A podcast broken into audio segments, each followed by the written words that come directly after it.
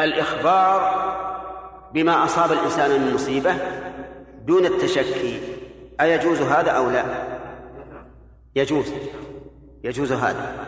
وقع هذا من النبي عليه الصلاة والسلام حيث قال بل أنا ورأسه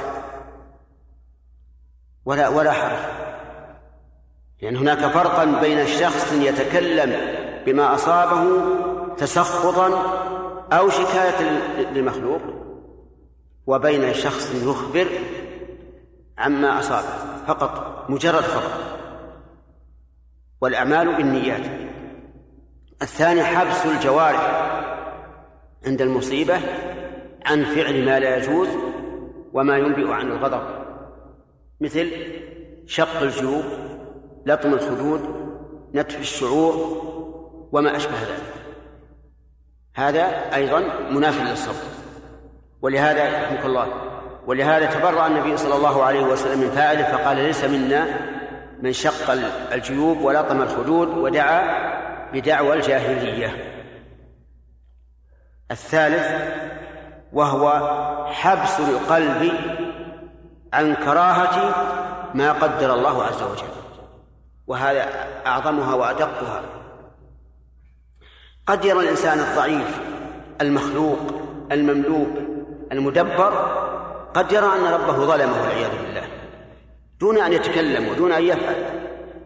لكن قلبه مملوء على الله من السخط ورؤية أن الله تعالى ظلمه أو ما أشبه ذلك. هذا يجب أيضا أن يتخلى قلبه عنه وهذا أخطر ما يكون بالنسبة للصبر على الأقدار. اتلوا قول الله عز وجل ومن الناس من يعبد الله على حرف. حرف يعني طرف. ما هي عبادة راسخ فإن أصابه خير اطمأن به. وإن أصابته فتنة انقلب على وجهه. خسر الدنيا والآخرة ذلك هو الخسران المبين. وهذا يشمل فتنة المصائب وفتنة الشبهات. من الناس من يؤمن بالله واليوم الآخر لكنه على طرف. إن أصابه خير ولا ناقشه أحد ولا جدله أحد مشي. وإن جاء أحد يشككه يشككه في في هذا الأمر شك. فانقلب على وجهه. خسر الدنيا والآخرة. من الناس أيضا من يكون في نعمة. قد أنعم الله عليه بالأموال والأولاد و وما يحتاج إليه من الدنيا أو يكملها. فأصيب بحادث. أصيب بحادث فقد أهله به. كلهم. من الناس من إذا كان يعبد الله على حرب يسخط على الله. ويكره قضاء الله. كراهة كراهة سخط. مو بكراهة أنه يتمنى أنه لم يصبه. لا يتسخط على ربه. وهذا من جهل الإنسان. أنت ملك لمن؟ ملك لله عز وجل. هذا الرب الكريم الذي إذا أصابك بسراء فشكرت أثابك وإن أصابك بضراء فصبرت إيش؟ أثابك كيف تسخط على هذا الرب الكريم؟ وأنت ملكه وعبده يتصرف فيك فيما شاء وله الحكمة فيما فعل. وظيفتك الصبر عند البلاء والشكر عند الرخاء. فالمهم أن الصبر الآن تبين أنه كم؟ ثلاثة أقسام. الأول أعلاها وأتمها وهو الصبر على طاعة الله. الثاني الصبر عن معصية الله والثالث الصبر على أقدار الله. وأفضلها الأول ثم الثاني ثم الثالث. يوسف عليه الصلاة والسلام أصيب. أصيب ببلاء في خلقه وبلاء في جسده. صبر على هذا وهذا. دعته امرأة العزيز في مكان مغلق وهي امرأة العزيز عندها من الحلي والزينة وربما الجمال ما ليس عند غيرها وهو فتاها أيضا. ما هو أكبر منها شرفا عندها؟ دعته إلى نفسها في مكان خالي. وهم أن يفعل لأن النفس البشرية قد يغيب عنها ملاحظة الأمر الربوبية. فهم بها لكن هي السابقة. همت به وهم بها. لكن بعد أن هم رأى برهان الله عز وجل. أراه الله البرهان الآية رؤية كأنها رؤيا عين. فامتنع.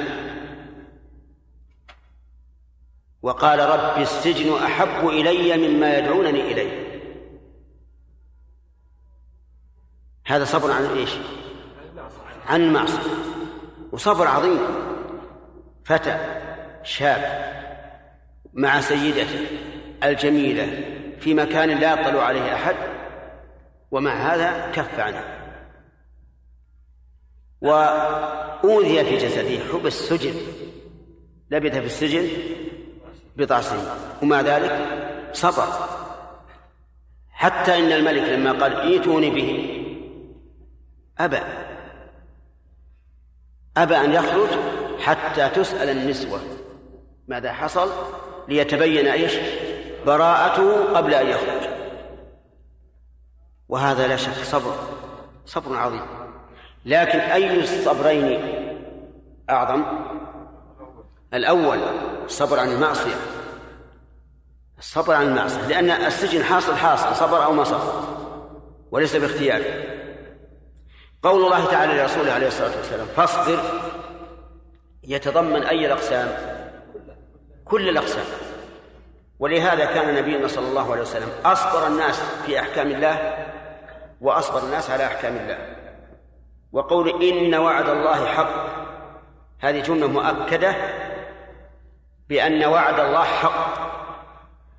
ويقول مالك رحمه الله إن وعد الله بعذابهم حق.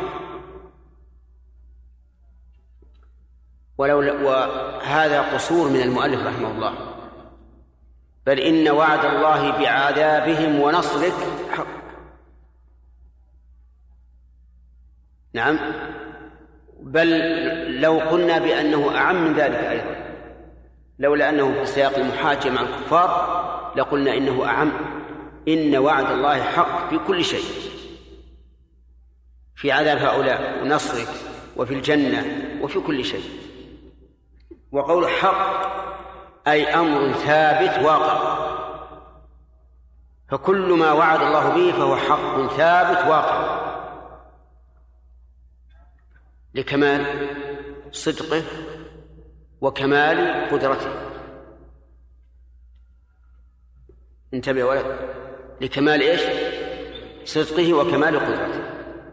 لماذا قلنا هذا؟ لأن إخلاف الوعد يأتي من أحد أمرين. إما كذب إما كذب الواعد وإما عجزه عن تنفيذ ما وعد به. والله عز وجل لا يخلف الميعاد لكمال صدقه وكمال قدرته تبارك وتعالى. إن وعد الله حق. فإما نرينك بعض الذي نعدهم أو نتوفينك فإلينا يرجعون. فإما نرينك يقول المؤلف في إعرابها فيه إن الشرطية فيه إن الشرطية مدغمة وما زائدة تؤكد معنى الشرط أول الفعل. والنون تؤكد آخره. إلى آخره. فإما نرينك. ألف هذه عاطفة؟ وإن شرطية. وما زائدة للتوكيد. وهي كزيادتها في قوله تعالى أيا ما تدعو فله الأسماء الحسنى. أيا ما. ما زائد. لو حذفت وقيل أيا تدعو استقام الكلام. لكن يؤتى بحروف الزيادة للتوكيد. إما نرينك لو حذفت ما وقال إن نرينك. إن نرينك. استقام ولا لا؟ استقام. لكنها تأتي ما للتوكيد. إما نعم. إما نرينك. نري فعل مضارع. لكنه بني على الفتح. على فتح آخر وهي الياء لاتصاله بنون التوكيد. والنون للتوكيد والكاف مفعول به. طيب التوكيد هنا في آخر الفعل وما في أوله. فصار هذا الفعل الذي هو الإراءة مؤكدا بمؤكدين. أليس كذلك؟ ما الزائدة في أوله ونون التوكيد في آخره. والكاف هذه مفعول أول وبعض مفعول ثاني. ونري هنا من باب كسى أو من باب ظن. من باب كسى لأن الرؤية هنا بصرية. لكن لما دخلت عليها همزة التعدية صارت ناصبة ها؟ مفعولين. تقول فلان رأى النجم. كم نصبت؟ واحد. طيب. فلان أريته النجم. مفعولين. من أجل دخول الهمزة على رأى. هذه مثله لأن نري رباعي أصلها أرى يري ونري. فإما نرينك بعض الذي نعدهم. يعني ف... ف... فأنت تراه. فإما نرينك بعض الذي نعدهم. به من العذاب في حياتك جواب الشرط محذوف. أي فذاك. جواب أين الشرط؟ جواب الشرط. إن في قوله إما نرينك. يعني إن أريناك بعض الذي نعدهم فقد رأيته بعينك وأقر الله عينك به وهذا هو المطلوب. أو نتوفينك يعني قبل أن نرينك فإلينا يرجعون وسنريك به. هذا تهديد عظيم. وقول أو نتوفينك هذه معطوفة على نرينك. وهي قسيم قوله فإما نرينك يعني إما أن ترى العذاب قبل موتك وإما أن نتوفاك ثم نعذبهم بعد الرجوع إلينا وهذا أشد. فإن عذاب الآخرة أشد وأبقى. ولهذا جاء في الحديث أن الله سبحانه وتعالى إذا أحب شخصا عجل له بالعقوبة في الدنيا. عوقب في الدنيا بماله أو بدنه أو أهله أو مجتمعه. وإلا تركه حتى يوافي به يوم القيامة. نسأل الله أن يقينا وإياكم عذاب الدنيا والآخرة. ويرزقنا العافية. فأو نتوفينك فإلينا يرجعون فنعذبهم أشد العذاب. فالجواب المذكور للمحذوف فقط. أي أين المحذوف؟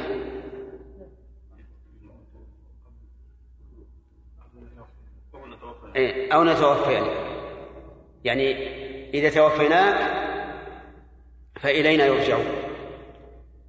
في هذه الآية الكريمة وجوب الصبر لأن الله تعالى أمر به في قوله فاصبر ووجه كونه واجبا الأخ أي لأن الأصل في الأمر الأصل في الأمر الوجوب. وهذه المسألة اختلف فيها الأصوليون. هل الأصل في الأمر في كتاب الله وسنة رسوله صلى الله عليه وسلم الوجوب أو الأصل الندب؟ إن قلنا الأصل الوجوب كان هذا المأمور به ملزما ملزما به. وإذا قلنا الندب صار الإنسان بالخيار. إن فعله فهو خير وإن تركه فلا شيء عليه. أردتم يا جماعة؟ وهذا محل إشكال في الواقع. عند التطبيق محل إشكال. عند التطبيق محل إشكال. وعند التدليل أيضا فيه نظر. انتبهوا. وهذه مسألة من أصول الفقه. نبحثها لأننا كما قلت له من قبل لدينا ضيوف قد لا يمر بهم هذا البحث. أقول الأصوليون اختلفوا في الأمر. هل هو إيش؟ للوجوب أو الندب يعني والمراد الأمر المطلق المجرد عن القرينة أما ما دلت عليه القرينة فالأمر فيه واضح. إن دلت على الوجوب فهو واجب وإن دلت على الاستحباب فهو المستحب وإن دلت على الإباحة فهو فهو مباح وإن دلت على التهديد فهو للتهديد اعملوا ما شئتم المعنى؟ الإنسان يعمل ما شاء أو هذا تهديد؟ نعم من شاء فليؤمن ومن شاء فليكفر لكن مرادنا الأمر المجرد عن كل قريب. هل هو للوجوب أو للاستحباب؟ من العلماء من قال إنه للوجوب. ولهم أدلة. ومنهم من قال إنه للاستحباب ولهم أدلة. القائلون بالوجوب يستدلون بمثل قوله تعالى فليحذر الذين يخالفون عن أمره أن تصيبهم فتنة أو يصيبهم عذاب أليم. قالوا هذا يدل على الوعيد في من خالف أمر الله عز وجل.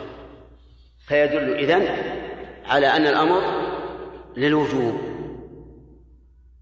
وقالوا أيضا إن الرسول عليه الصلاة والسلام قال ما أمرتكم به إيش؟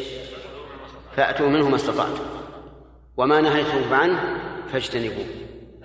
وهذا أيضا يدل على الوجوب. لأنه قال ائتوا ما استطعتم. ومثل هذا التعبير إنما يكون في الواجب. وما نهيتم عنه فاجتنبوه.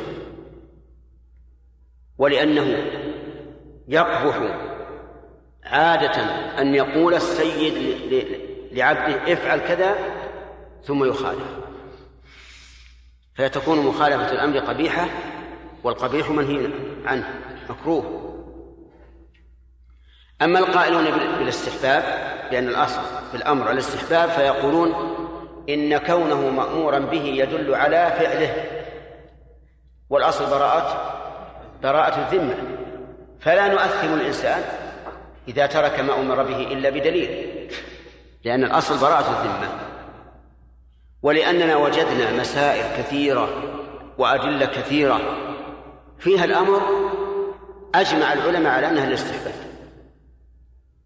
وهذا يوهن القول بأن الأمر للوجوب. آه، توسط قوم فقالوا إذا كان الأمر في العبادة في عبادة فهو للوجوب وإذا كان في آداب فهو للاستحباب.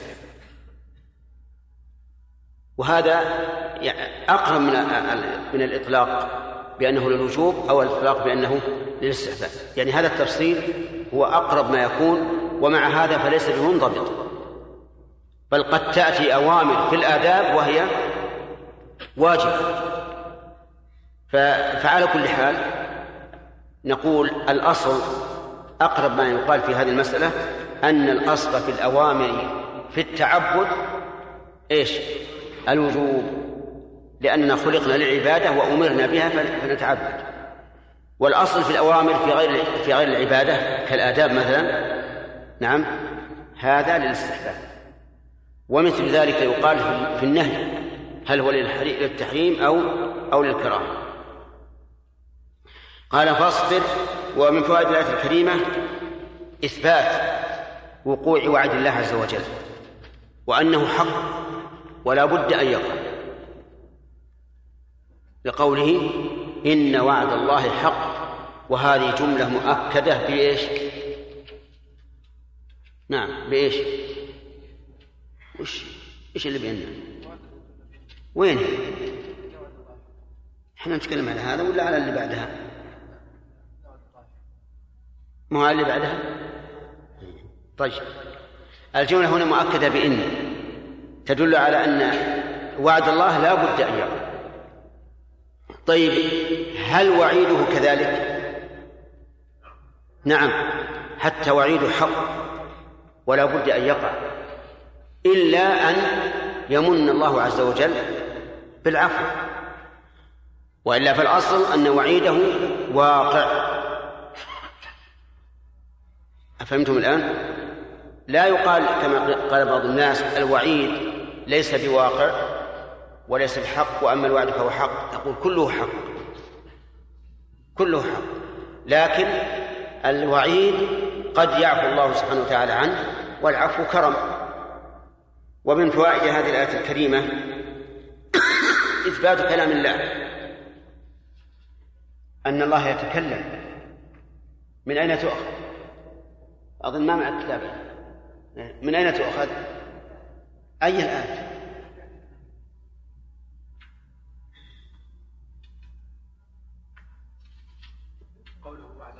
وعد الله لأن الوعد يكون بالقول ولا شك أن الله تعالى يتكلم. وأنه لا نفاد لكلماته.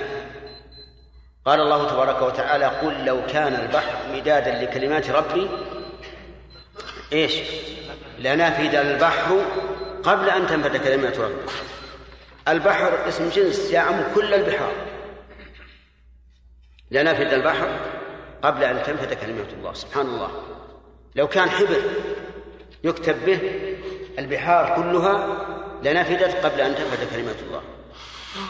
وقال تعالى ولو أن ما في الأرض من شجرة أقلام. يعني لو أن الذي في الأرض من الشجر كان أقلاما والبحر يمده من بعده سبعة أبحر يعني وكتب بالأقلام بمداد البحر وش قال؟ ما نفدت كلمات الله. وهذا يدل على عظمة الرب عز وجل لأنه مدبر الكون. وإذا أراد أمرا فإنما يقول له كن فيكون. ولا منتهى لإرادة الله. طيب وهل قول الله عز وجل قول مسموع؟ يعني بصوت أو أو بلا صوت؟ بصوت. قول الله تعالى بصوت. لأن الله تعالى قال وناديناه من جانب الطول الأيمن وقربناه نجيا. ولا نداء ومناجاة إلا بصوت.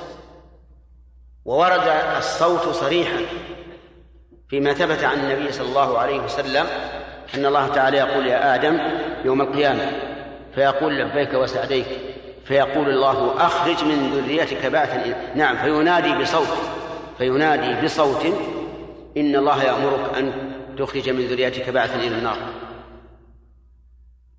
قال يا رب وما بعث النار إلى آخره هذا صريح بأن الله يتكلم بصوت.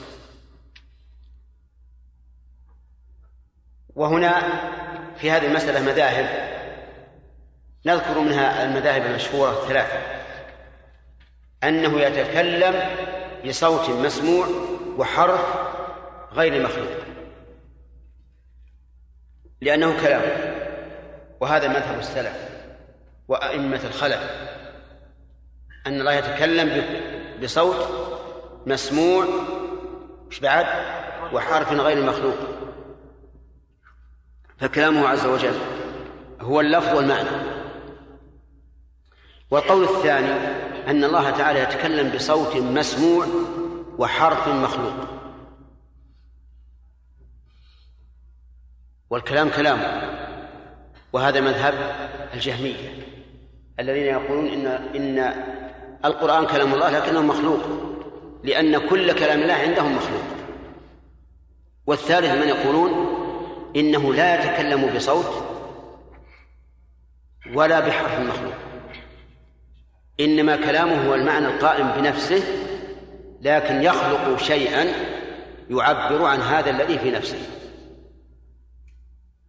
فيسمع هذا المخلوق ويضاف إلى الله عز وجل إضافة تكريم وتشريف وهذا مذهب الأشاعرة الذين هم أهل الكلام والذين يقولون إنهم هم الذين دافعوا المعتزلة عن عن عن عن الباطل وهم الذين انتصروا للإسلام.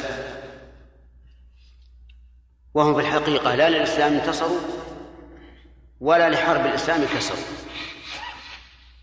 بل قد نقول قولهم في الكلام شر من قول الجهمية. كيف ذلك؟ لأنهم اتفقوا على أن ما يسمع من كلام الله مخلوق وعلى أن القرآن مخلوق. صح؟ بلى بلى. لكن الجهمية يقولون مخلوق وهو كلام الله. وهؤلاء يقولون مخلوق وليس كلام الله بل هو عبارة عنه. طيب وين كلام الله؟ قال المعنى الذي قائم بنفسه. والحقيقة أن المعنى القائم بالنفس ليس كلاما وإنما هو علم. علم بما سيخلق من كلام فيقول هذا هو كلامه والعجيب أنهم استدلوا بآية وشعر نظم. أما الآية فقالوا إن الله تعالى يقول ويقولون في أنفسهم ما ليس نعم ويقولون في أنفسهم لولا يعذبون الله بما نقول فأثبت القول النفسي. أما الشعر فقالوا إن الشاعر قال إن الكلام لفي الفؤاد وإنما جعل اللسان على الفؤاد دليل. الفؤاد يعني القلب. فنقول لهم أما الآية فلا دلالة فيها لكم بل هي على رؤوسكم. لأن الله تعالى لم يطلق القول بل قيد. فقال ويقولون في أنفسهم وهذا كقول الرسول عليه الصلاة والسلام إن الله تجاوز عن أمتي ما حدثت بها به أنفسها وحديث النفس لا يمكن أن يقال إنه حديث ولا أن يقال إنه قول إلا إلا بقيد إلا بقيد ولهذا لو حذفت في أنفسهم وقيل ويقولون لولا يعذبنا الله فماذا يفهم منه؟ ها؟ كلام باللسان لكن هم بأنفسهم يقدرون يقول الواحد منهم لولا يعذبنا الله بما نقول. إذا ما نقوله حق لأن الله لم يعذبنا. هذا يقدر الإنسان في نفسه. أما الشعر إن الكلام لا في الفؤاد فهو قول الأخطل الشاعر النصراني. قاله بعد تغير الألسن. وعلى فرض أنه موافق فإنه يجب أن يحمل على أن المعنى إن الكلام المعتبر هو ما يقدر أولا في الفؤاد ثم ينطق به اللسان. ولهذا يعتبر الكلام الذي يسبق على اللسان لا يعتبر كلاما ولا يؤخذ به.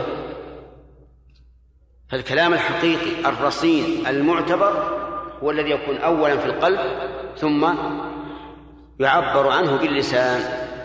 هذا معنى البيت الذي لا يحتمل غيره. اذا نبقي بعض الفوائد إن شاء الله إلى الدرس القادم. نعم. خمس دقائق. أن التسخط القلبي نعم. من أشد الأمور. نعم. هذا الشيخ يقول بعضهم أن هذا أمر خارج عن طاقتي نعم. فانا أكره هذا لكن أجد في نفسي نعم. وادافع ومع هذا اجدك واجدك نعم. هناك فرق بين كراهة المقدور وكراهة التقدير.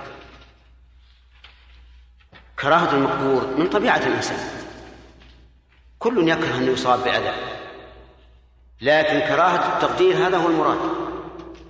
أن أن تكره تقدير الله من حيث هو فعل الله. فيولد لك ذلك أنك ربما تبغض الله عز وجل. أعوذ بالله. ربما تبغض الله. وش وش هذا الرب كيف يقدر عليه هذا التقدير؟ أما كراهة المقدور فلا بد منه.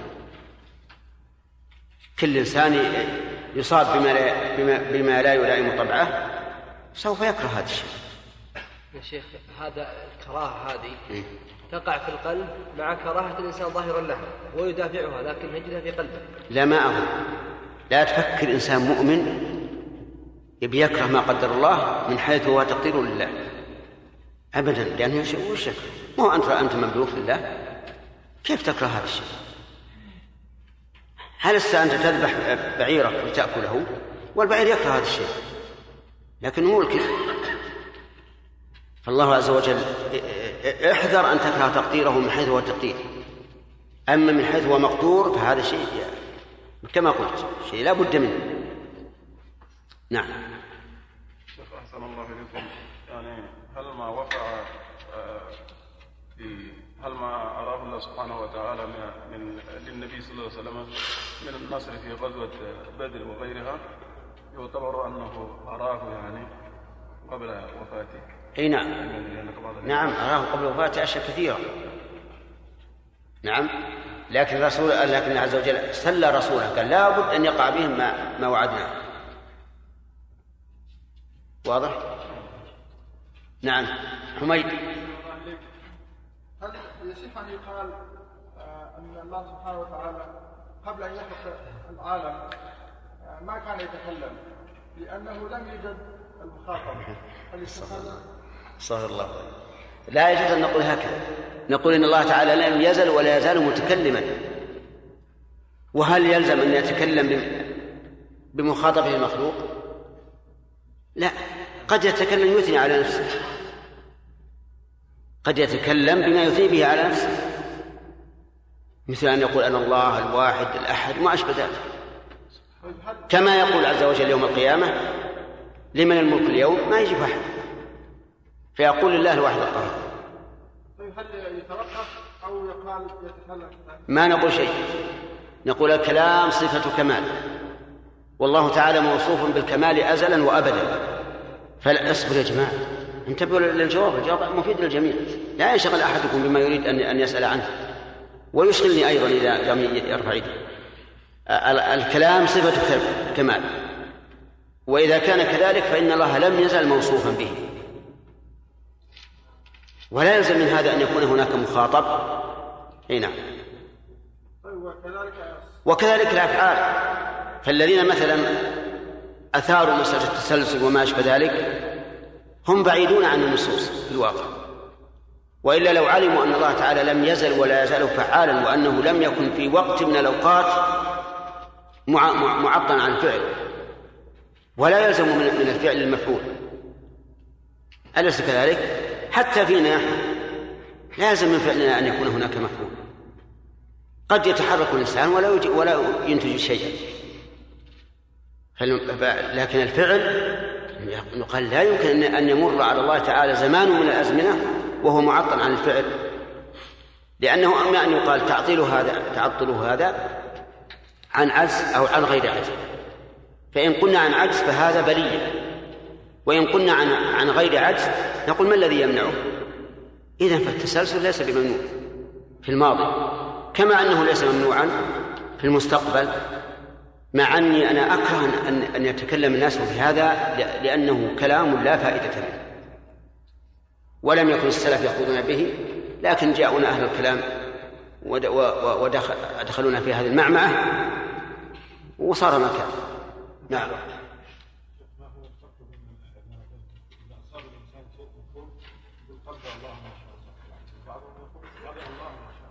قدر يجوز هذا وهذا. قدر الله هذا فعل ماضي قدر الله خبر مبتدأ محذوف والتقدير هذا قدر الله. انتهى الوقت. أعوذ بالله من الشيطان الرجيم. ولقد أرسلنا رسلا من قبلك منهم من قصصنا عليك ومنهم من لم نقصص عليك وما كان لرسول أن يأتي بآية إلا بإذن الله. فإذا جاء أمر الله قضي بالحق وخسر هنالك المبطلون. الله الذي جعل لكم الأنعام لتركبوا منها ومنها تأكلون. ولكم فيها منافع ولتبلغوا عليها حاجة في صدوركم. وعليها وعلى الفلك تحملون. كفاية قدم هنا. تأخر شوي. كم هنا.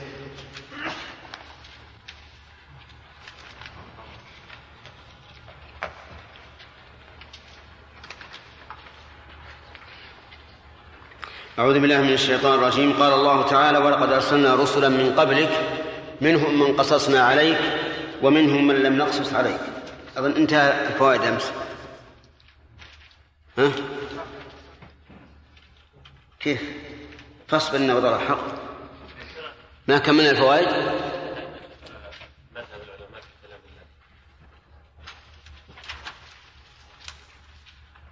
نعم فاصبر إن وعد الله حق من فوائد الآية الكريمة أن وعد الله حق ثابت لا بد أن يقع. وهو كذلك. وقد صرح الله بذلك في قوله إن الله لا يخلف الميعاد. ومن فوائد الآية الكريمة تهديد هؤلاء المكذبين للرسول عليه الصلاة والسلام بأحد أمرين إما بعقوبة عاجلة قبل أن يتوفى وإما بعقوبة آجلة في يوم القيامة. لقوله فإما نرينك بعض الذين نعدهم أو نتوفينك فإلينا يرجعون. ومن فوائد هذه الآية الكريمة أن مرجع الأمور كلها إلى الله وليست في اختيار أحد فهو الذي يقدر من هذا. ها؟ فهو الذي يقدر ما شاء سواء في الدنيا أو في الآخرة. لقوله فإما نرينك بعض الذي نعدهم أو نتوفينك ومنها أن عذاب العدو يشفي غليل عدوه لقوله فإما نرينك بعض الذي نعدهم فإن الإنسان إذا رأى عذاب الله تعالى لعدوه فلا شك أنه أنه يشفي غليله. ومن فوائدها أنه لا بأس أن نفرح إذا أصاب الله عدونا بمصيبة. لأن الظاهر أن قوله تعالى فإما نرينك بعض الذي نعدهم لأجل أن تقر عينه بذلك. فإذا أصيب أعداؤنا بخسف أو صواعق أو فيضانات أو ما أشبه ذلك وفرحنا بهذا فلا لوم علينا. لأنهم أعداؤنا يفرحون بما يصيبنا فالجزاء من جنس العمل. ومنها إثبات رجوع الخلق إلى الله لقوله فإلينا يرجعون وهذا عام في كل شيء في الأحوال والأوقات وفي كل شيء المرجع إلى الله وحده. ثم قال عز وجل ولقد أرسلنا رسلا من قبلك منهم من قصصنا عليك ومنهم من لم أنا أجد فجوة هناك.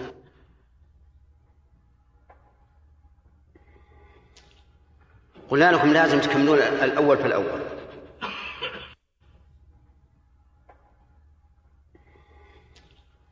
قلنا لكم لازم تكملون الأول فالأول لأن العلم إذا لم يكن الناس متقاربين ما يستفيد الإنسان من هذا.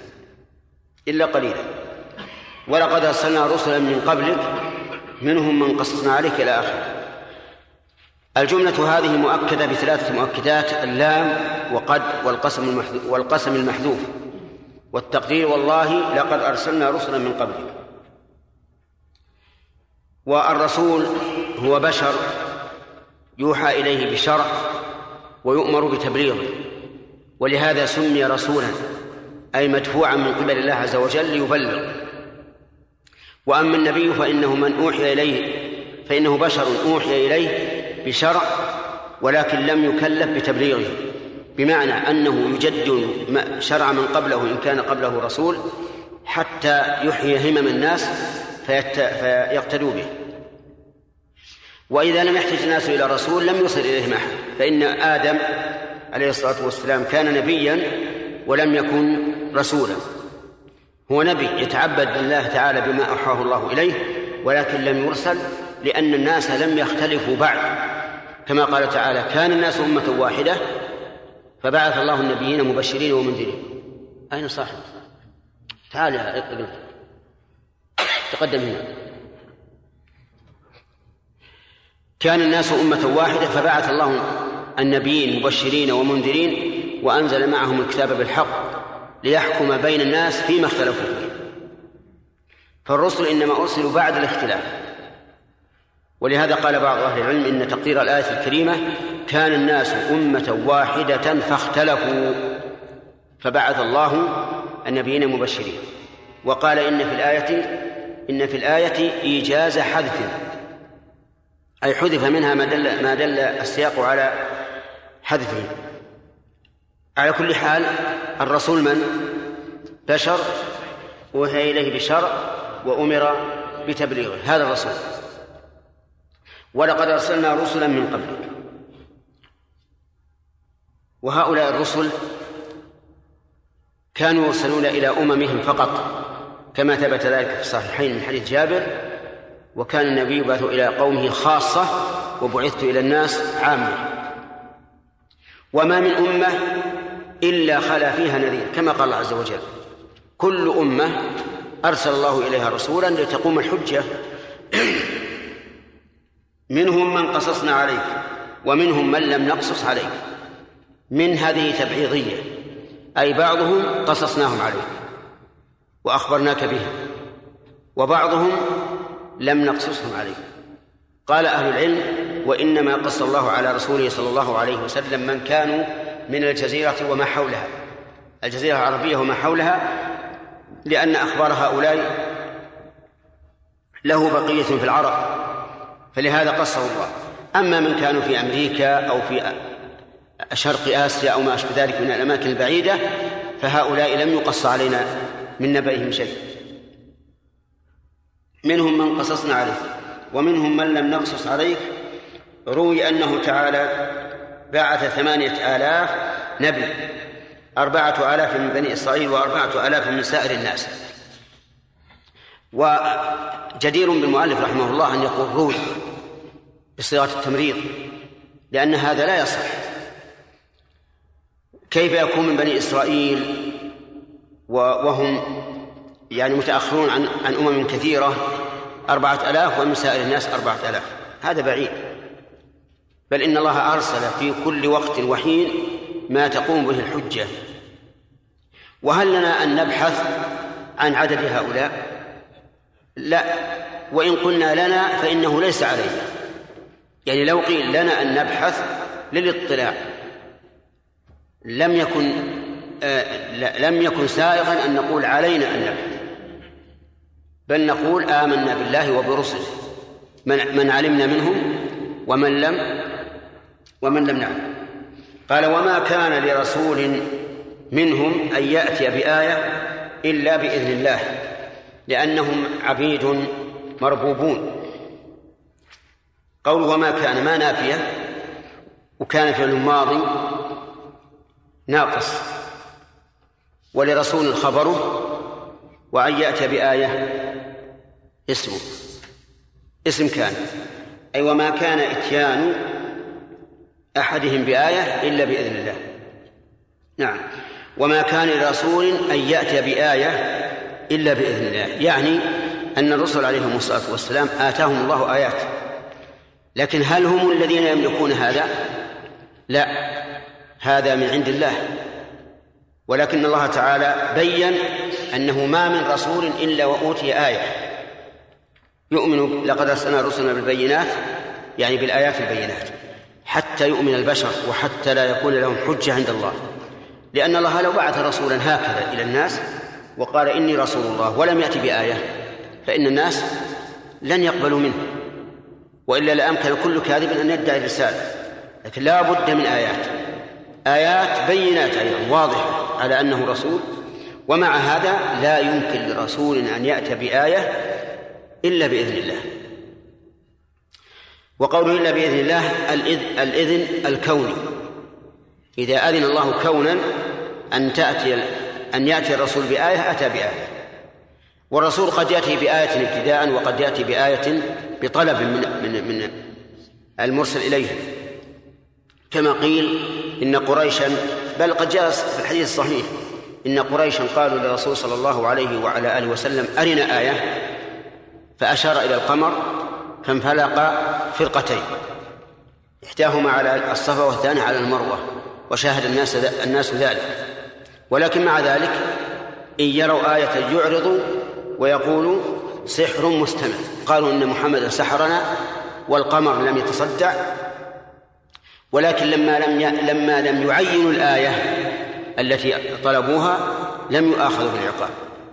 لأن الأمم إذا عينوا الآية التي طلبوها ثم لم يؤمنوا عاجلهم الله بالعقوبة.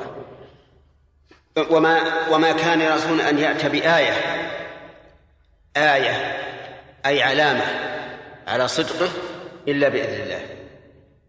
وهنا قال آية ولم يقل بمعجزة وقد جرى على ألسنة كثير من العلماء رحمهم الله تسمية آيات الأنبياء بالمعجزات. ولكن هذا هذه التسمية آه، غير سديدة. بل الأولى أن نعبر بإيش؟ بآية. يقول آية النبي ولا نقول معجزة. أولا لأن هذا التعبير لأن هذا هو التعبير القرآني. وثانيا لأن المعجزة تأتي من الرسول وتأتي من الساحر وتأتي من الشياطين. يأتي من هؤلاء ما, ما يعجز عنه البشر. فالتعبير السليم أن نعبر. نعم يا سامي. ها؟ أن نعبر بآية. أولا لموافقة القرآن والثاني لأن المعجزة تكون من الرسول وغيره والثالث أن كلمة آية فيها إشارة إلى أن ما جاء به هذا الرسول من من مما يعجز البشر. إيش؟ آية علامة. علامة. فهذه ثلاث أشياء تبين رجحان التعبير بآية على التعبير بمعجزة. كذا اسمك؟ اللي وراء. عبد الخالق. يلا عبد القادر. أفهمت أو لا؟ فهمت؟ التعبير بالآية خير من التعبير بالمعجزة. من كم وجه؟ من ثلاثة أوجه. عدها. أحسنت. أولا أن القرآن جاء بتعبير آية دون معجزة. ثانيا أن المعجزة تكون من غير النبي تكون من الساحر والمشعوذ والشياطين. ثالثا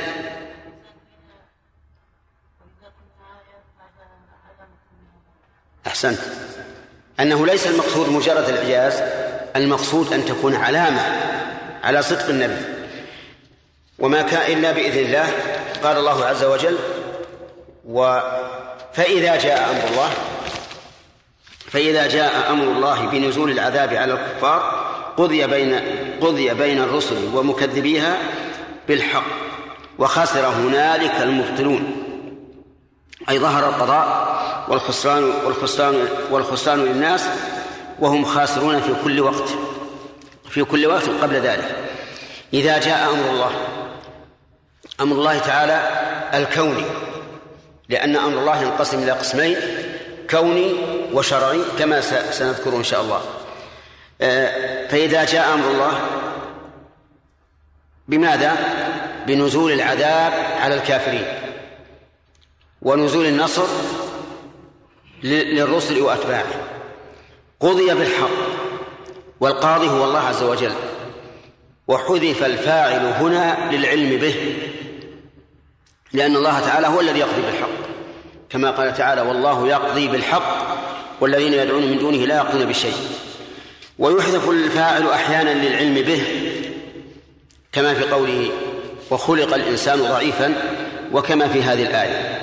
وقد يقال إنه حذف الفاعل هنا للتعميم ليكون القاضي هو الله وكذلك القاضي بالحق هم الرسل وأتباعهم لأنهم قضوا بالحق بالانتصار على عدوهم. لكن الأول أولى أن يكون الفاعل واحدا ولكن حذف للعلم به قضي بالحق. وخسر هنالك المبطلون. هنا خسر الخسران فوات الربح وهنا إشارة اسم إشارة للمكان. اسم إشارة للمكان. والمراد به, به الزمان. ولهذا قال المؤلف في كل وقت المعنى خسر في ذلك الوقت المبطلون. فإذا قال قائل ألستم تقولون إن هنا إشارة للمكان قلنا بلى. لكن قد تستعار إشارة للزمان. واللام في قول هنالك للبعد. والكاف حرف خطاب. المبطلون أي الذين وقعوا في الباطل. لأن القضاء بالحق يقتضي زوال الباطل وإذا زال الباطل خسر أهله والباطل ضد الحق ويفسر في كل موضع بحسبه. فالباطل في الكلام الخبري ما الكذب. والباطل في الحكم إيش؟ الجور والباطل في المعاملة الغش وما أشبه ذلك. المهم أن الباطل يفسر في كل موضع بحسبه. وقوله قول المؤلف وهم خاسرون في كل وقت احترازا من الإشارة في قوله هنالك لئلا يظن الظان أنهم خاسرون حين نزول العذاب فقط مع أنهم خاسرون كل وقت. وقد يقال لا حاجة إلى ذلك. يعني لا حاجة إلى ما قال المؤلف.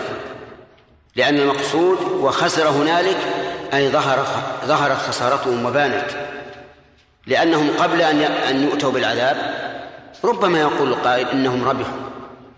كما قال أبو سفيان في يوم أحد قال يوم بيوم بدر والحرب سجال فظن أنه في ذلك أنه ربح في ذلك اليوم. فالأولى أن تبقى الآية على ظاهرها وأن لا يستدرك القرآن. فيقال خسر هنالك أي ظهر خسرانهم وبان. أما خسرانهم قبل نزول العذاب فهو ليس ببين. إذ قد يقول القائل إنهم يربحون فيما إذا أدى لهم الله تعالى على الإسلام إدالة غير مستقرة. لأنه لا يجوز لنا أن نعتقد بأن الله يديل الكفر على الإسلام إدالة مستقرة. بل من ظن بالله هذا فقد ظن به ظن السوء. لكن الله يقول تلك الأيام نداولها بين الناس. من فوائد هذه الآية الكريمة أولا إثبات الرسل السابقين. لقوله ولقد أرسلنا رسلا من قبلك. ومن فوائدها عدل الله عز وجل في عباده. حيث لم يعاقبهم إلا بعد إرسال الرسل وتكذيب هؤلاء القوم الذين أرسل إليهم. ومن ومن فوائد الآية الكريمة الإشارة إلى أنه لا رسول بعد بعد محمد. لقوله ولقد أرسلنا رسلا من قبلك ولم يقل سنرسل. وهذه الفائدة في الواقع ليست بتلك القوية. يعني ما أخذها من الآية لولا الواقع ما أخذناه من الآية. لأن الله إنما يتحدث عن شيء مضى. وقول ومن فوائد الآية الكريمة أن من الرسل من قصهم الله على محمد صلى الله عليه وعلى آله وسلم ومنهم من لم يقصه. لقوله منهم من قصصنا عليك ومنهم من لم نقصص عليك. ومن فوائد الآية الكريمة أن أن الله تعالى يتكلم يعني إثبات كلام الله. لقول طاهر منهم من قصصنا والقص في الأصل تتبع الأثر وأما في الكلام فهو ذكر أخبار من سلف. وهذا يدل على أن الله يتكلم عز وجل وهذا هو ما دل عليه الكتاب والسنة وإجماع السلف. ولكن هل يتكلم بصوت يسمع أو لا؟ نعم يتكلم بصوت يسمع. ومن فوائد الآية الكريمة إثبات حكمة الله عز وجل في حديثه عن الأمم السابقة حيث قسمها إلى من قص عليه نبأهم ومن لم يقص وما ذلك إلا لحكمة لحكمة عظيمة بالغة. ومن فوائد الآية الكريمة أن الرسل عليهم الصلاة والسلام أيدهم الله تعالى بالآيات. لقوله وما كان لرسول أن يأتي بآية إلا بإذن الله. ومن فوائدها أن الرسل لا يملكون إيجاد الآيات. مهما بلغت منزلتهم فإنهم لا لا يملكون أن يأتوا بآية واحدة. بقوله وما كان لرسول أن يأتي بآية إلا بإذن الله. ومن فوائد الآية الكريمة تسلية الرسول عليه الصلاة والسلام. فإن الكفار يطلبون منه آيات. ولكن الله تعالى يقول وقالوا لولا أنزل عليه آيات من ربه قل إنما الآيات عند الله. يسلي الرسول عليه الصلاة والسلام. وأن هذا الأمر ليس إليك بل هو إلى الله. إذا شاء أن يؤتيك آية آتاك وإلا فهو الحكيم. ومن فوائد الآية الكريمة إثبات الإذن لله عز وجل. والإذن نوعان. الإذن نوعان. إذن شرعي وإذن كوني. فالإذن الكوني ما يتعلق بالمخلوقات وإيجادها وإعدامها وتغييرها وما أشبه هذا والإذن الشرعي ما يتعلق بالمشروعات فلننظر إلى قوله تعالى قل آه الله أذن لكم أم على الله تفترون. شرعي. ولا يصح أن يكون كونيا لأن نعلم أنه إذا فعلوه فقد أذن الله فيه. وقوله تعالى أم لهم شركاء شرعوا لهم من الدين ما لم يأذن به الله. شرعي؟ شرعي. ذكرنا الشرعي في المثال الأول.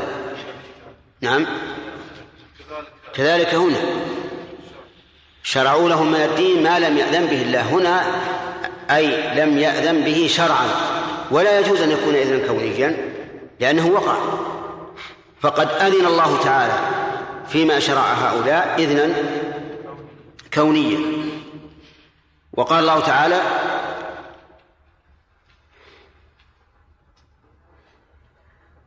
من ذا الذي يشفع عنده إلا بإذنه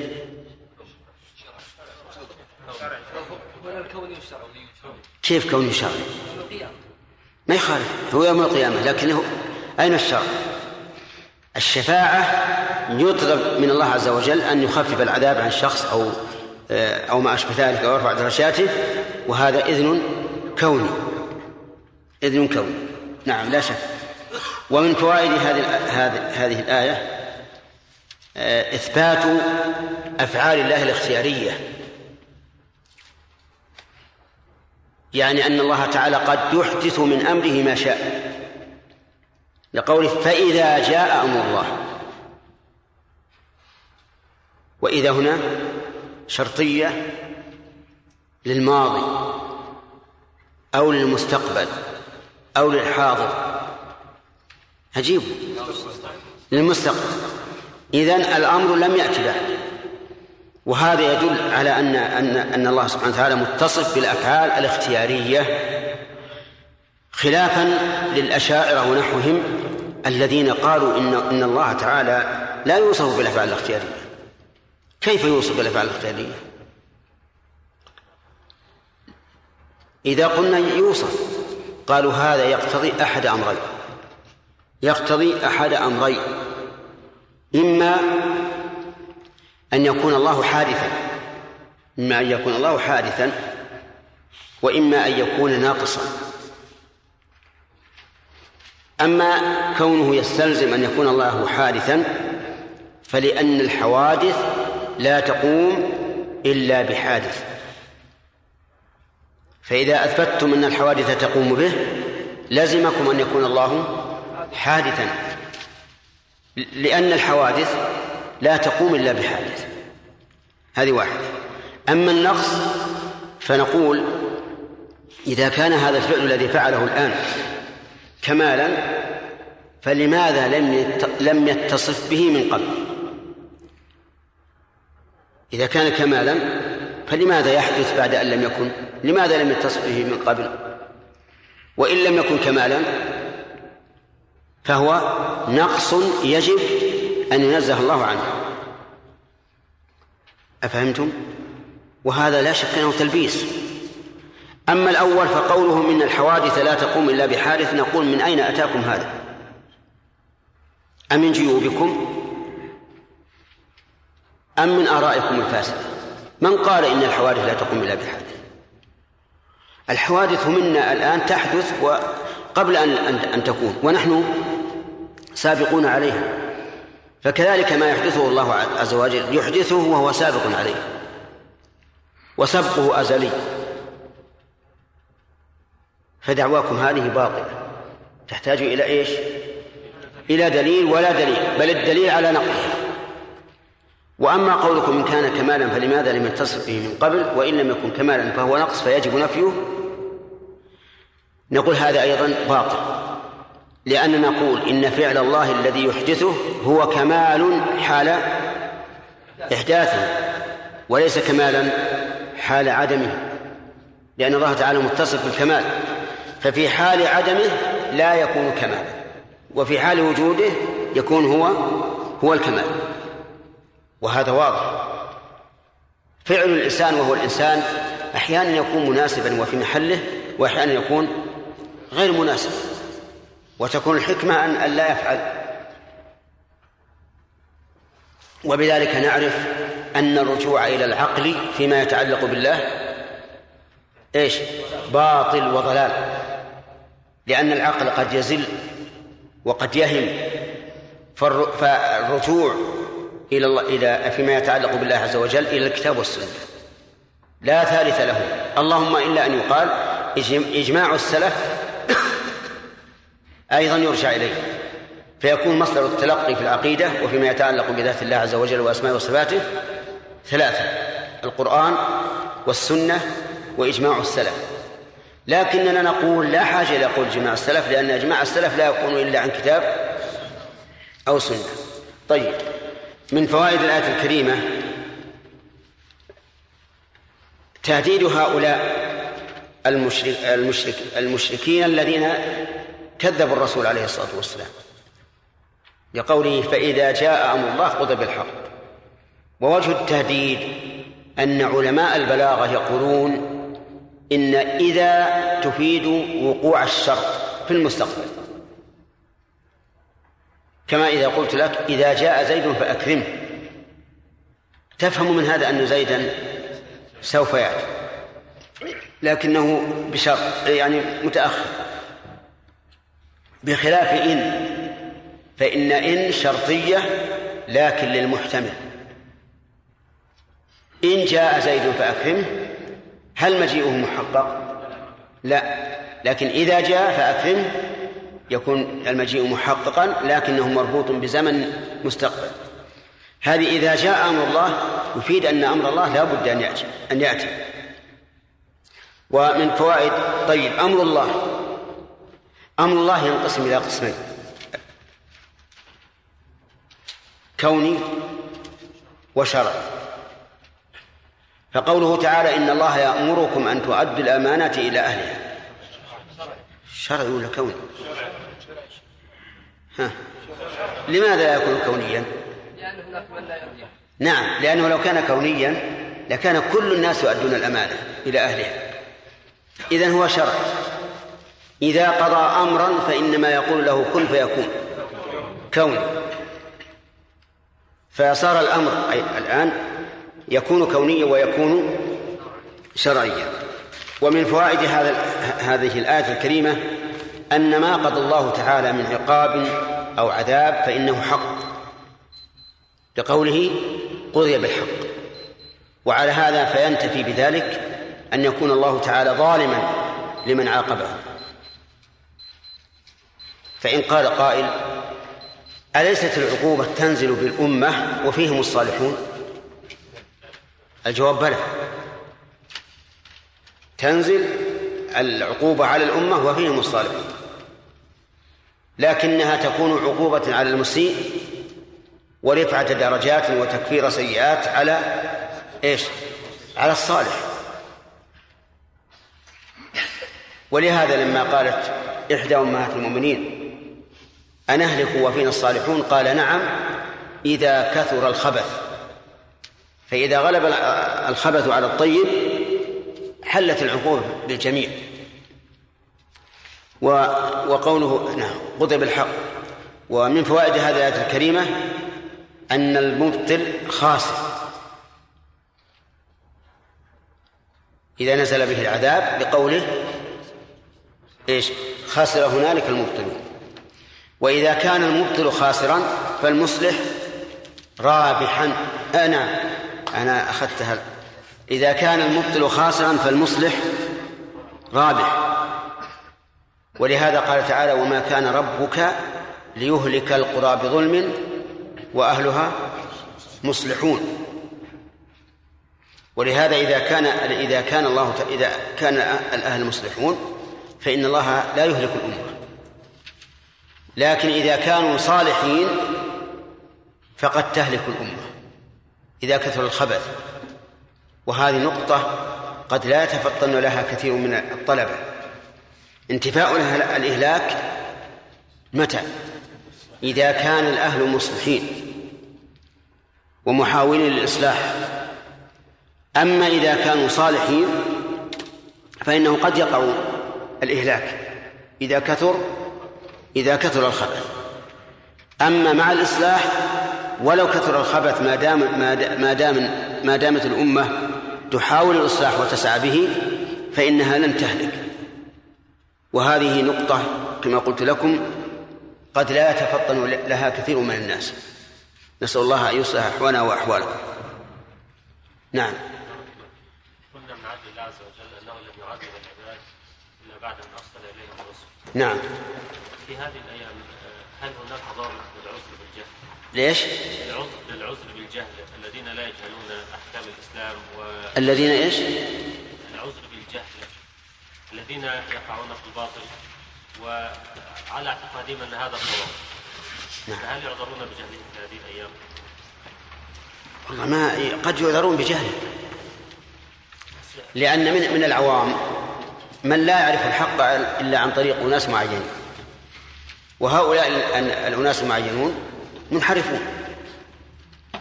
فيعذرون. وربما أناس في الغابات البعيدة لا يسمعون إذاعات ولا يقرؤون صحفا ولا يعرفون شيئا.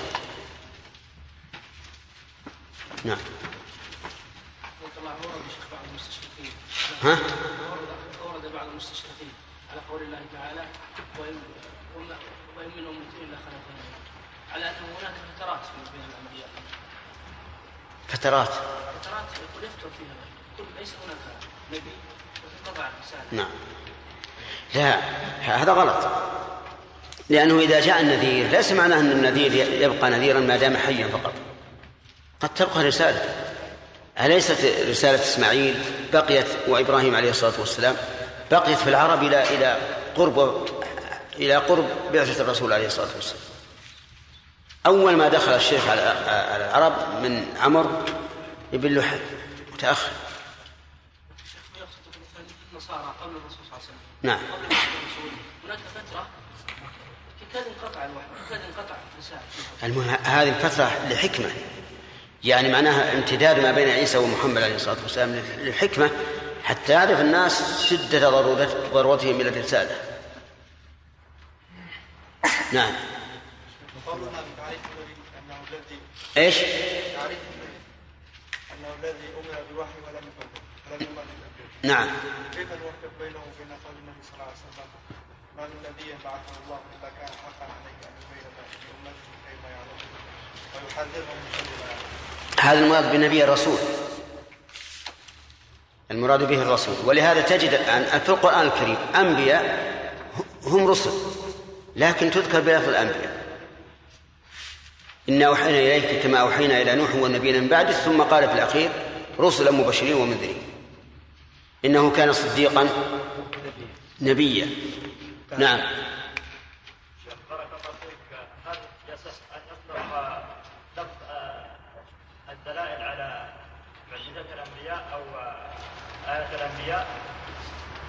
هل إيش؟ هل يصح أن نطلق آه، لفظة الدلائل على ايات الأنبياء؟ أي. أي نعم لأن الدليل ما يهدي إلى غيره ولهذا يسمى الرجل الذي يدلك الطريق يسمى هاديا فالآيات لا شك أنها دليل وبينات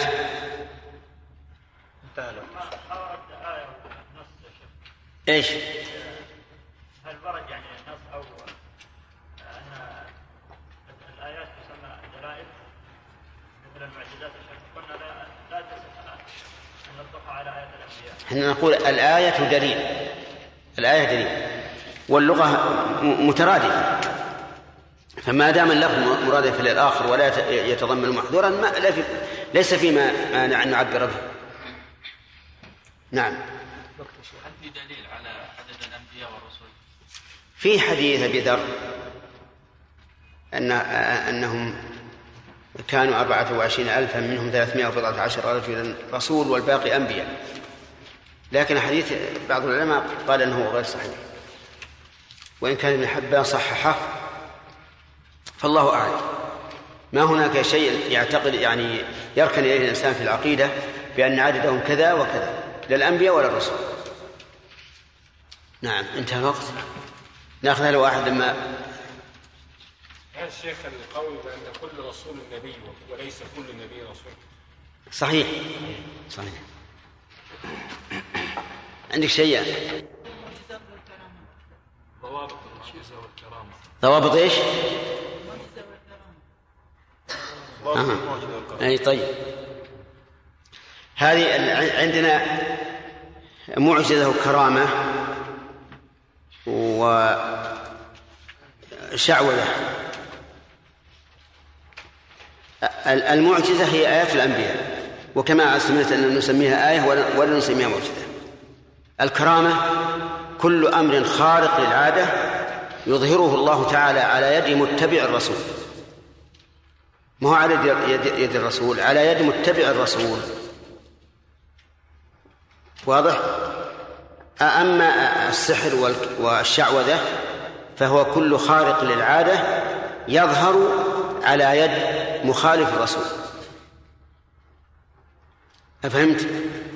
وقد أنكرت المعتزلة الكرامات وقالت لو أن أثبتنا الكرامات لاشتبه النبي بالولي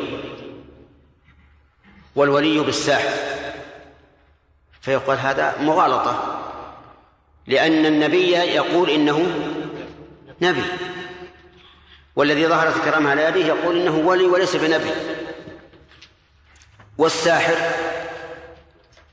ليس نبيا ولا وليا معروف بأنه فاسق مخالف للشرع. فلا فلا يمكن أن يكون التباس. بسم الله من الشيطان الرجيم. الله الذي جعل لكم الأنعام لتركبوا منها ومنها تأكلون. ولكم فيها منافع ولتبلغوا عليها حاجة في صدوركم. وعليها وعلى الفلك تحملون. أعوذ بالله من الشيطان الرجيم. قال الله تبارك وتعالى الله الذي جعل لكم الأنعام. قيل الإبل الخاصة هنا والظاهر والبقر والغنم. الله الذي جعل لكم الأنعام جعل أي سيرها مسخرة لكم. والجعل هنا جعل كوني. لأن الجعل المضاف إلى الله عز وجل يكون كونا ويكون قدرا يعني يكون جعلا كونيا ويكون جعلا قدريا شرعيا. ففي قوله تعالى ما جعل الله من بحيرة ولا سائبة ولا وصيلة ولا حام هذا الجعل شرعي. وفي قوله تعالى وجعلناكم أكثر نفيرا هذا جعل كوني.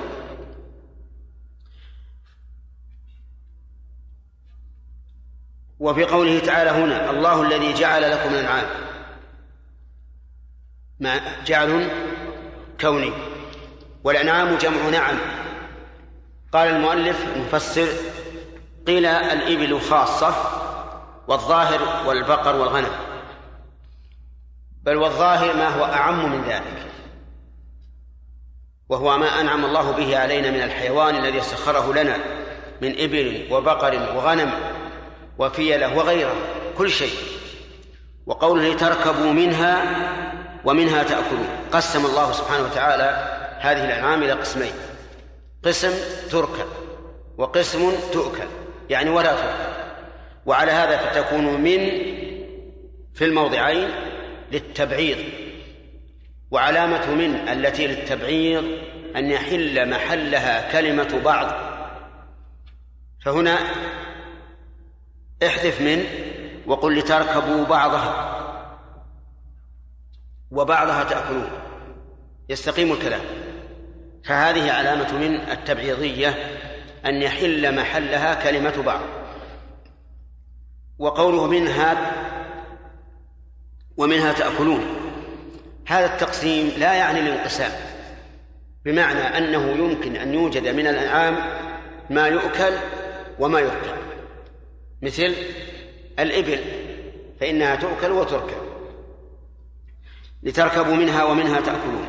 ولكم فيها منافع من الدر والنسل والوبر والصوف يعني والشعر. وغير ذلك من المنافع كنقل البضائع وغيرها. ولهذا جاءت كلمة منافع جمع منفعة بصيغة منتهى الجموع. وصيغة منتهى الجموع ما كانت على وزن مفاعل أو مفاعيل. ولتبلغوا عليها حاجة في صدوركم. هي حمل الأثقال إلى البلاد وعليها وعلى الفلك تحملون قوله ولتبلغوا عليها حاجة في صدوركم فسرها المؤلف بأنها حمل الأثقال. ولكن الذي يظهر أنها غير ذلك وأنها قوله تعالى ولكم فيها جمال حين تريحون وحين تسرحون وتحمل أثقالكم إلى بلد.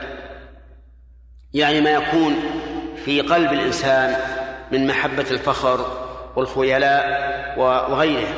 وإن كانت هذه الحاجات قد تكون ممنوعة كالفخر والخيلاء لكن لا شك أن هذه حاجة لكل إنسان أنه يجد فرحا وسرورا إذا غنم كثيرا من المواشي من الإبل والبقر والغنم والظبا والأرانب وغيرها يجد الإنسان لهذا يجد الإنسان لهذا طعما في نفسه. ويمكن أن يقال أيضا ومن الحاجات في النفس الاتجار بها. فإن بعض الناس يتجر بهذه الأنعام. والله سبحانه وتعالى لم يذكر نوع الحاجة فيشمل كل ما يقع في القلب من مثل هذه الأمور. ولتبلغوا عليها حاجة في صدوركم وعليها وعلى الفلك تحملون وعليها في البر وعلى الفلك السفن في البحر تحملون. بين الله عز وجل أن أن هذه الأنعام يحمل نحمل عليها. وكذلك السفن. كما في قوله تعالى وجعل لكم من الفلك والأنعام ما تركبون لتستووا على ظهوره ثم تذكروا نعمة ربكم إذا استويتم عليه وتقولوا سبحان الذي سخر لنا هذا وما كنا له مقرنين وإنا إلى ربنا لمنقلبون. في هذه الآية من الفوائد بيان نعمة الله عز وجل علينا بهذه الأنعام حيث جعلها لنا مسخرة مذللة. ومن فوائدها أي من فوائد هذه الآية جواز ركوبها وأكلها. ومن المعلوم أن هذا ليس على إطلاقه. فإن الذي يركب لا يركب على وجه يشق عليه. لو أراد الإنسان أن يركب على بهيمة وهي لا تطيق أكثر من واحد فأردف عليها قلنا هذا لا يجوز. لما في ذلك من المشقة. وكذلك أيضا منها تأكلون ليس على إطلاقه. إذ من هذه الأنعام ما لا نأكله مثل الحمر فإنها لا تؤكل ولكنها تحمل عليها وتركب. ومن فوائد هذه الآية الكريمة أن الأصل جواز كل ما ينتفع به من وجوه الانتفاع في هذه الأنعام. ولكم فيها منافع. وبناء على ذلك يجوز أن يركب ما لا يركب عادة إذا لم يشق عليه. لأن ذلك من المنافع فلو كان مع الإنسان بقرة واحتاج إلى أن يركب عليها قلنا له اركب. لأن هذه من المنافع. والله تعالى أطلق المنافع ما لم يشق عليها فإن شق عليها كان ممنوعا لأن إيذاء الحيوان محرم. ومن فوائد هذه الآية الكريمة جواز ما يقع في قلب العبد من الفرح والسرور بهذه الأنعام. بشرط أن لا يؤدي ذلك إلى الكبرياء والخيلاء. فما دام هذا الفرح في نطاق الأمن المباح فإن الإنسان لا يلام عليه بل هو مما جعله الله له. ومن فوائد هذه الآية الكريمة بيان نعمة الله عز وجل بحملنا على هذه الأنعام وعلى الفلك. يعني أن الله سخر لنا ما نركبه في الماء وما نركبه في البر.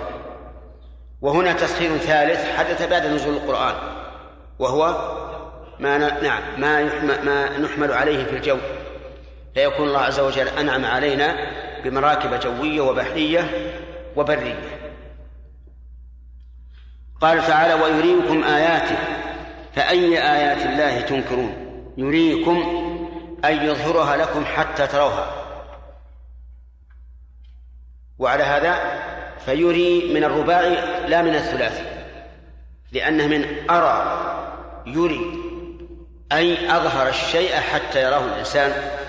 وقول آياته جمع آية والآية هي العلامة على الشيء.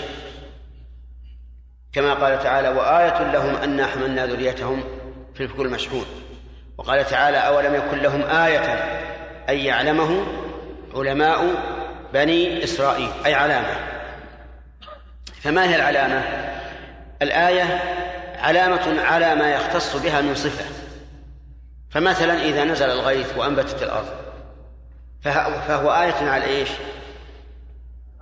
على رحمة الله عز وجل على رحمة الله إذا اهتزت الأرض بأهلها أو خسفت بأهلها فهو آية على أي شيء؟ على سخط الله وعقابه وعلى قدرته حيث يزلزل هذه الأرض الكبيرة العظيمة فيكون هذا آية على على ما يختص به. فالآيات إذن آيات على ما تختص به من صفة. لا نقول إنها كلها آية على شيء واحد بل منها منها ما يكون آية على الرحمة وآية على العزة وآية على الحكمة وآية على القدرة وهلم جرا إذن آيات نقول جمع آية وهي الأخ أي نعم. ما هي؟ العلامة. طيب. هذه الآيات هل هي كلها تدل على شيء معين من الآيات أو لكل آية ما يختص بها. لكل آية ما يختص بها. بارك الله فيك. فأي آيات الله تنكرون؟ أيهم؟ هنا استفهامية منصوبة على أنها مفعول مقدم لقوله تنكرون. وأسألكم لو كانت الآية تنكرونها تنكرونها أو تنكر تنكرونه فهل ننصب أي أو نرفعها؟ نرفعها ويجوز النصب. لأن هذا يكون من باب الاشتغال. وأضرب لكم مثلا من عندي حتى لا نتصرف حتى لا نتصرف في كلام الله. لو قلت زيدا أكرمت هنا يتعين النصب على أنه مفعول مقدم. ولو قلت زيد أكرمته فهنا يجوز الوجهان والرفع أرجح لأنه الأصل. وأما النصب فيكون على سبيل على سبيل الاشتغال وعليه فإذا جاء معمول مقدم وعامل مؤخر لم يستوفي عمله فإنه يجب أن يكون هذا المعمول السابق حسب ما يقتضيه هذا العامل فأي آيات الله تنكرون؟ أي آيات الله الدالة على وحدانيته تنكرون؟ يعني لو قال المؤلف ما هو أعم لكان أحسن. لأنه ليست آيات دالة على وحدانية فقط بل على الوحدانية وعلى ما يختص بتلك الآية. تنكرون استفهام توبيخ وتذكير. أي نعم لا. أي استفهام استفهام توبيخ يعني قوله أي آيات الله تنكرون؟ وهو أيضا استفهام تحدي. فهو جامع بين التوبيخ والتحدي يعني هذه آيات ظاهرة لا يمكنكم أن تنكروها. قال وتذكير أي أشهر من تأنيثه. لأنه يقال أية ويقال أي. وعلى كلام المؤلف يكون التذكير أشهر من التأنيث ولو كان المشار إليه مؤنثا. ولهذا قال فأي آيات الله؟ وآيات مؤنث. ولم يقل فأية آيات الله. لكن في غير القرآن لو قيل فأية آيات آيات الله لكان هذا سائغا إلا أنه مرجوح. من فوائد هذه الآية الكريمة نعمة الله سبحانه وتعالى على عباده بإراءتهم الآيات الدالة عليه. ولو شاء الله لأخفى عنا ذلك ووكلنا إلى ما في نفوسنا وفطرنا ولكن من رحمته أنه يظهر الآيات. حتى يكون هذا عونا على ما في الفطرة من معرفة آيات الله عز وجل.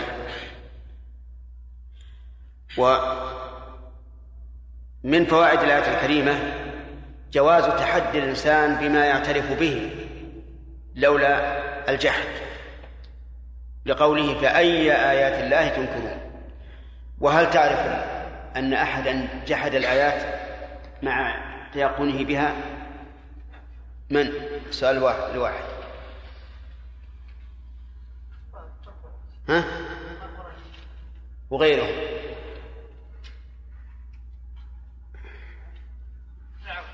نعم أحسنت. فرعون وقومه فإنهم جحدوا بآيات الله مع أن أنفسهم مستيقنة بها. ثم قال أفلم يسيروا في الأرض فينظروا كيف كان عاقبة الذين من قبلهم كانوا أكثر منهم وأشد قوة إلى آخره. أفلم يسيروا في الأرض؟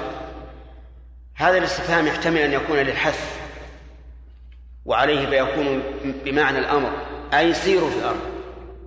ويؤيد هذا قول الله تعالى قل سيروا في الأرض. ويحتمل أن يكون للتوبيخ أي توبيخ هؤلاء عن عدم السير على عدم السير في الأرض. والسير هنا يشمل السير بالقدم والسير بالقلب أما السير في القلب أما السير بالقلب فمرجعه إلى الأخبار الصادقة بحيث يقرأ الإنسان عن الأمم السابقة ولا شيء أصح من كتاب الله عز وجل في الحديث عن الأمم السابقة أفهمتم؟ لقول الله تبارك وتعالى ألم يأتكم نبأ الذين من قبلكم قوم نوح وعاد وثمود والذين من بعدهم لا يعلمهم إلا الله. لا يعلمهم إلا الله. فلا شيء أصح في الأخبار مما جاء به الكتاب العزيز وصحت به السنة. هذا نقول سير بالقلب. السير بالقدم أن يمشي الإنسان لينظر ما صنع الله تعالى بالمكذبين. مثال ذلك أن يسير الإنسان إلى ديار ثمود. لينظر لينظر ماذا صنع الله بهم ولكن كما قال النبي عليه الصلاة والسلام لا يجوز أن يدخلها إلا وهو باك. إلا وهو باك خوف أن يصيبه ما أصاب أن يصيبه ما أصاب هؤلاء المكذبين. وأما من ذهب إليها للتنزه والفرجة فإن ذلك لا يجوز. كما يصنع كثير من الناس اليوم.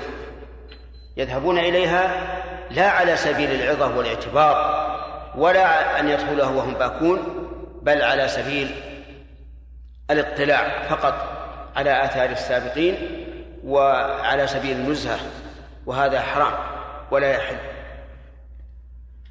وقول أفلم يسيروا في الأرض فينظروا كيف كان عاقبة إعراب الجملتين أن نقول إن لم حرف نفي وجزم وقلب. حرف نفي لأنها تنفي جزم لأنها تجزم قلب لأنها تحول المضارع إلى الماضي.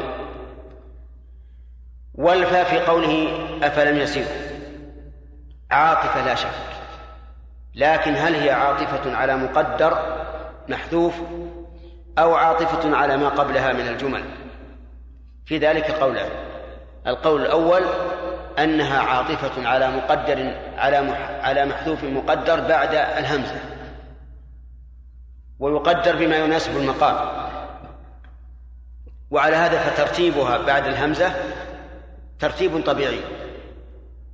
والثاني أنها عاطفة على الجملة السابقة وبناء على ذلك تكون الفاء هنا مزحلقة عن موضعها إذ أن موضعها يكون قبل قبل الهمزة.